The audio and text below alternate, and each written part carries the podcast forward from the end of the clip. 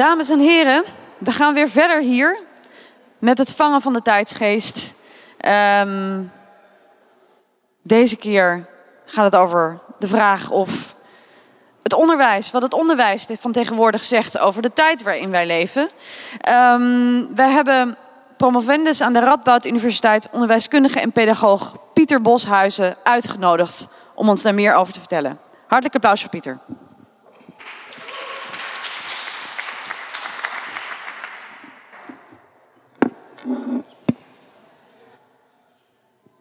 Hallo. Uh, nou ja, Lisa heeft het al kort gezegd. Mijn naam is Pieter. Um, en uh, ik ben inderdaad ik ben afgestudeerd als onderwijskundige, dus uh, bij sociale wetenschappen. En doe nu een promotieonderzoek bij de faculteit van filosofie, theologie en religiewetenschappen. Het is veel te lang verhaal wordt dit, maar in ieder geval. en ik noem mijzelf nu even pedagoog, maar op, op de aankondiging stond dat ik religiewetenschapper was.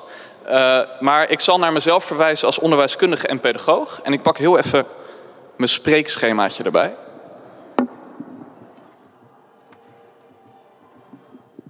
Yes.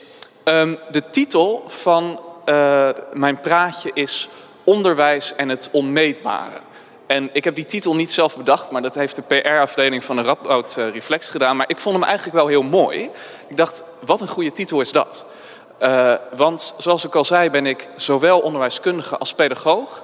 En het onmeetbare van het onderwijs, uh, dat is voor, voor die twee rollen iets heel anders betekent dat. En ik zal beginnen met wat het betekent voor mij als onderwijskundige. Want een paar maanden geleden ben ik afgestudeerd als onderwijskundige. En u moet weten dat een onderwijskundige die heeft een best goed baanperspectief. Dus er is best veel vraag naar onderwijskundigen. Die kunnen namelijk leerprocessen in getallen uitdrukken. En je kunt modellen maken hoe docenten moeten leren. En je kunt modellen maken hoe leerlingen leren. En dat kun je dan meten. Dat is fantastisch.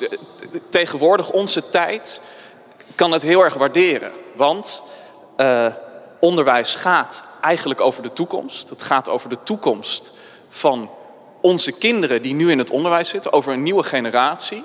En als onderwijskundige probeer je dat maakbaar te maken. Probeer je eigenlijk het onderwijs zo in te richten dat je een kant op gaat die je wil. En dan het onmeetbare is voor de onderwijskundige gewoon een leuke uitdaging.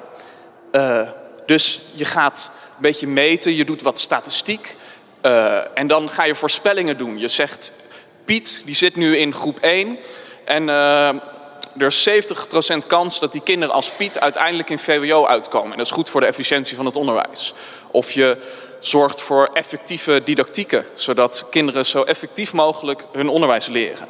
En dan heb je wat statistische ruis, dingen die je nooit helemaal kunt voorspellen. Dat is vervelend voor mij als onderwijskundige, maar dat hoort erbij. En een andere, iets anders wat je doet, dus je bent aan het meten en je hebt te maken met wat statistische ruis, wat toeval. Uh, en je kunt ook onderwijs in verregaande mate standaardiseren. Dus je zorgt dat leerkrachten bepaalde methoden gebruiken, altijd dezelfde methode, omdat je weet die werken, die gebruiken. Dus je meet en je standaardiseert. Nou, ideaal eigenlijk. Dus dat onderwijs en het onmeetbare als onderwijskundige denk ik, kom maar op met het onmeetbare en ik ga het zo meetbaar mogelijk maken. Ik ga het zo maakbaar mogelijk maken. En straks weten we ongeveer hoe dat traject van die leerlings gaat verlopen. Maar dan de pedagoog in mij. Die kan het niet verdragen. En, want die is met hele andere dingen bezig. Die is niet bezig met hoe kunnen we dat leerproces van die leerling zo efficiënt mogelijk vormgeven. Maar waarom onderwijzen we eigenlijk? En wat willen we met ons onderwijs? Waar willen we met ons onderwijs naartoe? Wat betekent het om mens te zijn in deze wereld en hoe draagt het onderwijs daaraan bij? Die vragen staan voor mij als pedagoog veel meer centraal. En dan wordt, krijgt het onmeetbare in het onderwijs opeens een hele andere dimensie. Dan is die statistische ruis, dat toeval, de dingen die ik niet helemaal kan voorspellen, dat is opeens realiseer ik me dat dat de mens is. De statistische ruis in het onderwijs voor de onderwijskundige komt door de mens die zijn eigen keuzes maakt. De reden dat ik niet kan voorspellen of Jopie in groep 1 uiteindelijk hoe die presteert in groep 8 is omdat Jopie een mens is. En de komende jaren ook een mens blijft die eigen dingen kan doen die ik niet in de hand heb. En de neiging om het onderwijs helemaal te standaardiseren, de pogingen om alles te zorgen dat het zo effectief mogelijk is, dat alle docenten eenzelfde methode handhaven waarvan je weet dat die effectief is, is eigenlijk een poging om het maakbaarder te maken. Maar dat komt ook met een prijs. Want het betekent dat je de vrijheid van de leraren, maar ook de vrijheid van de leerlingen, wat zij mogen doen en hoe de leraren mogen onderwijzen, gaat beperken. Dus de pedagoog in mij die zegt ja, al die onderwijskundige dingen die jij doet om het onderwijs meetbaarder te maken, om het onderwijs voorspelbaarder te maken, om eigenlijk de toekomst van de leerlingen maakbaar te maken, moet je dat wel willen. Want in die onvoorspelbaarheid en in dat niet maakbare in het onderwijs, dat, dat vindt ze wortels in de eigenheid van de mens. Dat vindt ze wortels in de mens die eigen keuzes kan maken en de mens die vrij is daarin. En dat heb je ook nodig voor goed onderwijs. Dat is dan mijn eigen overtuiging als pedagoog. Wat is goed onderwijs dan? Nou, goed onderwijs is niet alleen maar dat je bepaalde kennis aanleert. Of dat je bepaalde vaardigheden aanleert. Of dat je kinderen leert hoe ze zich moeten gedragen in een samenleving. Burgerschapsvorming, zoals we dat noemen. Want dat kun je in Noord-Korea ook doen. In Noord-Korea kun je ook prima kinderen bepaalde kennis aanleren, heel effectief. Heel goed nadenken wat nou de juiste modellen zijn om zo snel en efficiënt mogelijk te leren dat Kim Jong-un de echte leider is. Hoe ze zo goed mogelijk leren wat hun plek is in de samenleving. Voor een onderwijskundige, en dan chargeer ik het, is er eigenlijk niet echt een probleem om in Noord-Korea gewoon een heel effectief onderwijssysteem op te zetten. Maar als pedagoog hecht ik ook aan iets anders waarde dan effectiviteit. Dan kom je terug op die menselijke vrijheid die ik net aangaf als, als die statistische ruis. Want daar moet het onderwijs ook om draaien. Om de mens die vrij kan zijn en de mens die eigen keuzes kan maken. Leerlingen die zeggen misschien wel, dit onderwijs wat ik krijg, ik ben het er niet mee eens. Of dit antwoord wat, wat goed zou moeten zijn, ik weet niet of dat goed is. En misschien wel zeggen, deze vakken die we krijgen, de, de vaardigheden die we aangeleerd moeten krijgen, wij denken dat een wereld er anders uit kan zien. Misschien willen we wel in ons onderwijs dat leerlingen leren om te zeggen dat eindexamen, waarom doen we dat eigenlijk? En, en wij willen met elkaar een wereld waarin dat eindexamen er niet meer toe doet. En dan gaat het niet om of het eindexamen ook echt nuttig is. Het gaat erom dat je door het onderwijs heen ook probeert om de leerlingen die in het onderwijs zitten zelf als mens te laten nadenken en zich te laten beseffen, wij kunnen het anders doen. Maar om dat te kunnen doen, om die vrijheid en verantwoordelijkheid serieus te moeten nemen, moet je ook erkennen dat je niet weet wat er gaat gebeuren. Als nu een kind geboren wordt, stel, mijn, uh, mijn broer heeft net een baby gekregen, of mijn broer heeft net een kindje gekregen, en we weten niet hoe hij gaat opgroeien. Hij heet Ruben. Maar nu weet ik niet hoe Ruben over twintig jaar wat voor kind hij is. En dat moet ik ook niet willen weten. En dat moet ik ook niet willen beheersen, omdat het juist het feit is dat ik dat niet weet en dat het open ligt. Dat geeft Ruben de kans om zichzelf te ontplooien en op een eigen manier zijn leven vorm te geven. En ik ben ervan overtuigd dat dat ook in ons onderwijssysteem iets heel belangrijks is. En dat dat dan dus ook riskant is om wat wij gewend zijn om te doen in onze tijd, om ernaar te streven om alles in het onderwijs zo voorspelbaar en maakbaar mogelijk te maken. Want dat gaat ten koste van die menselijke vrijheid en die menselijke eigenheid. En dat zet zo'n hele discussie die nu heel erg speelt. Je hebt in Onderwijsland een discussie over onderwijs 2032, waarin de vraag, Sander Dekker constant de vraag stelt: welke vaardigheden willen we dat de leerlingen hebben in 2032?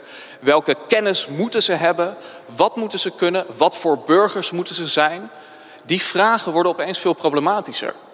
Omdat ik zou willen zeggen, laten we niet proberen om vast te stellen hoe de toekomst eruit moet zien, laten we niet die toekomst maakbaar maken, maar laten we het open houden.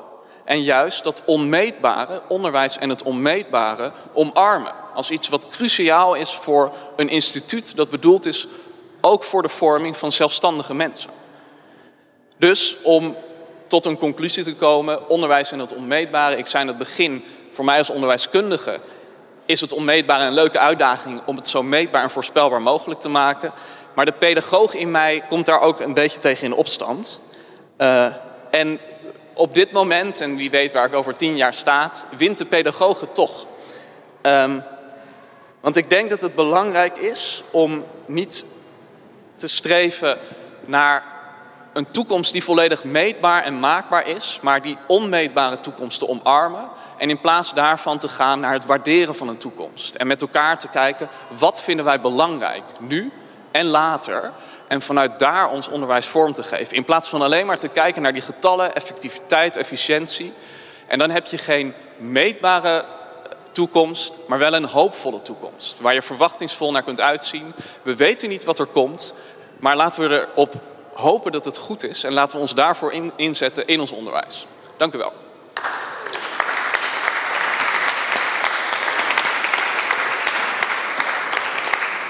Bedankt, Pieter. Gewoon een, uh, het is een pleidooi eigenlijk, hè? Ja. Ja, het pleidooi van de pedagoog. Um, ik ben benieuwd of er uh, mensen zijn die nog graag een vraag zouden willen stellen. Steekt u uw hand op.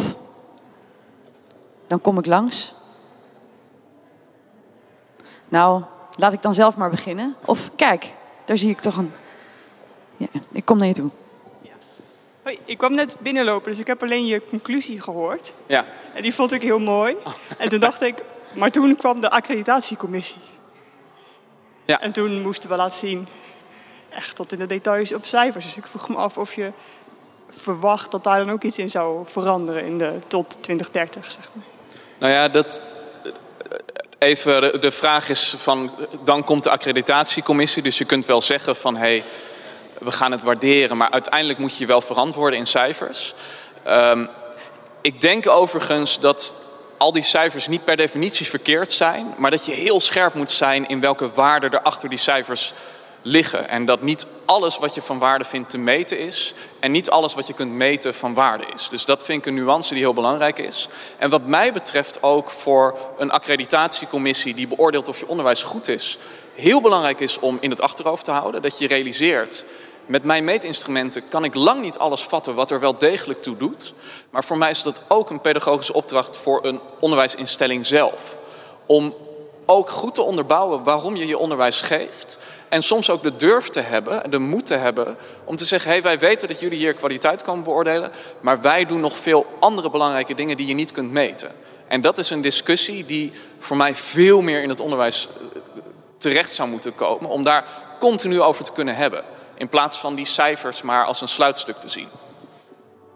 Dan ben ik toch benieuwd.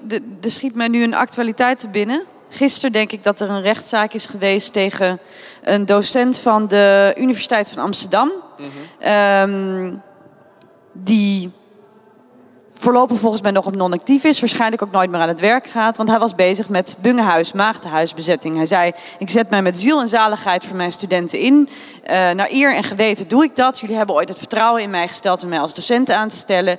En nu moet ik gewoon mijn werk kunnen doen zoals ik denk dat dat goed is. Mhm. En de UvA die heeft uiteindelijk gezegd...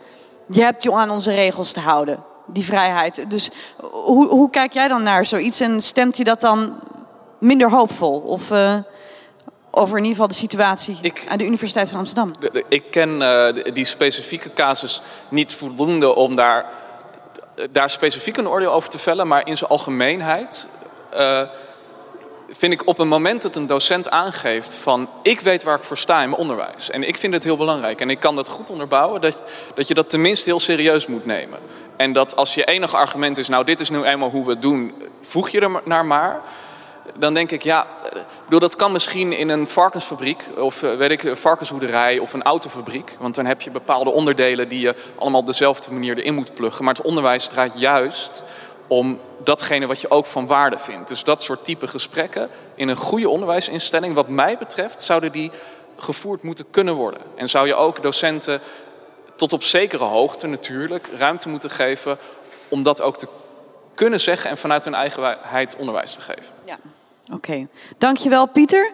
Um, wij gaan een minuut of vijf uh, pauzeren en dan is het alweer tijd voor de volgende uh, lezing. Mira Vechter, die gaat het dan hebben over ons lichaam, dat we maar al te graag controleren, dat we al te graag maar ook super gezond maken. Uh, maar ze zegt dat ons lichaam een stuk weerbarstiger is dan dat. Dus dat zometeen. Misschien bent u er weer. Bedankt. En een applaus voor Pieter.